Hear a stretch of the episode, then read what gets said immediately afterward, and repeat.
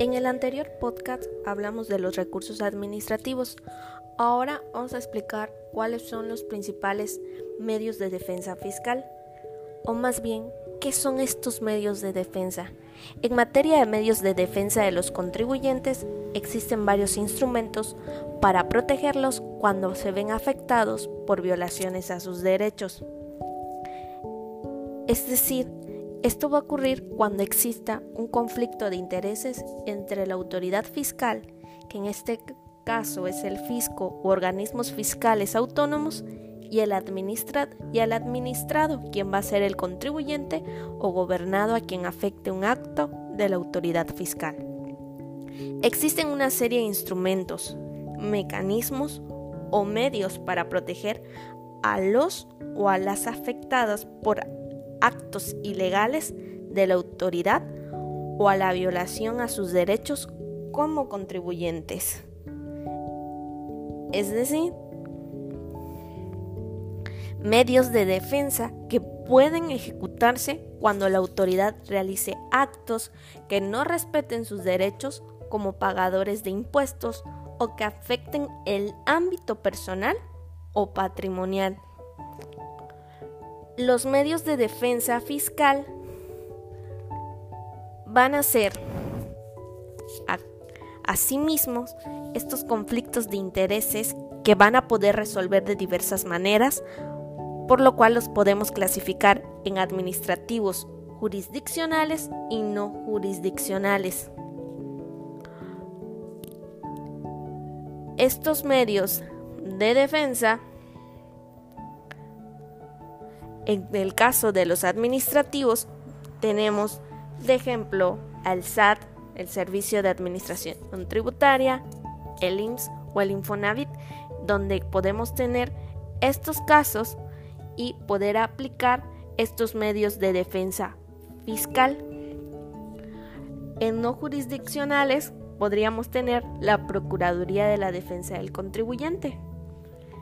Y en los jurisdiccionales contaríamos con el Tribunal Federal de Justicia Administrativa, un juicio contencioso administrativo y Poder Judicial de la Federación, como el caso del juicio de amparo.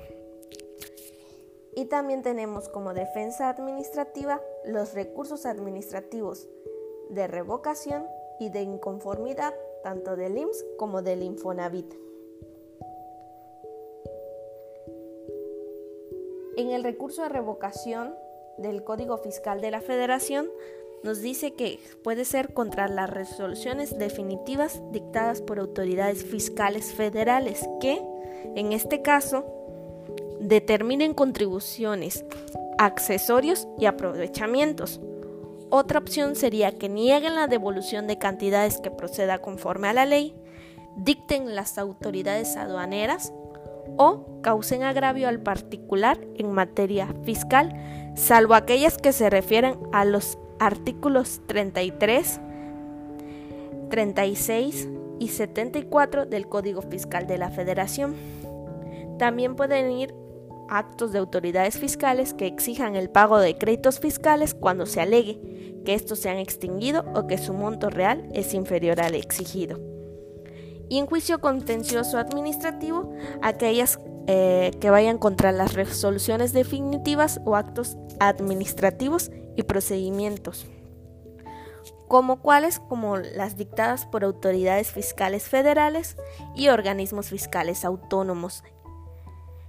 Y en el juicio de amparo existen dos tipos de amparo, el amparo directo y el amparo indirecto.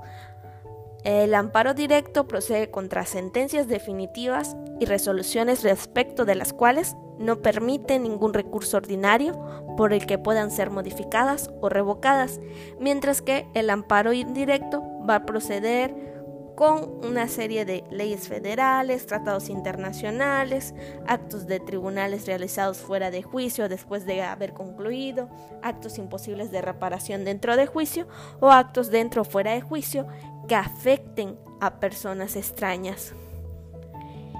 Finalmente, tendremos que señalar que existen otros medios que no son jurisdiccionales.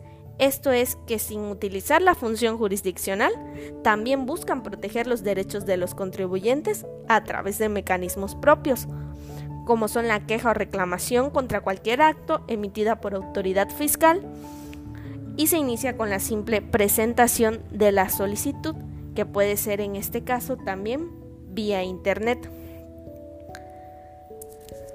Los recursos administrativos también a favor de los contribuyentes y en los que seguida abundaremos, como habíamos dicho, eran en los recursos de inconformidad tanto del IMSS como del Infonavit y en caso de recurso administrativo de revocación, como nos los tiene el Código Fiscal Federal.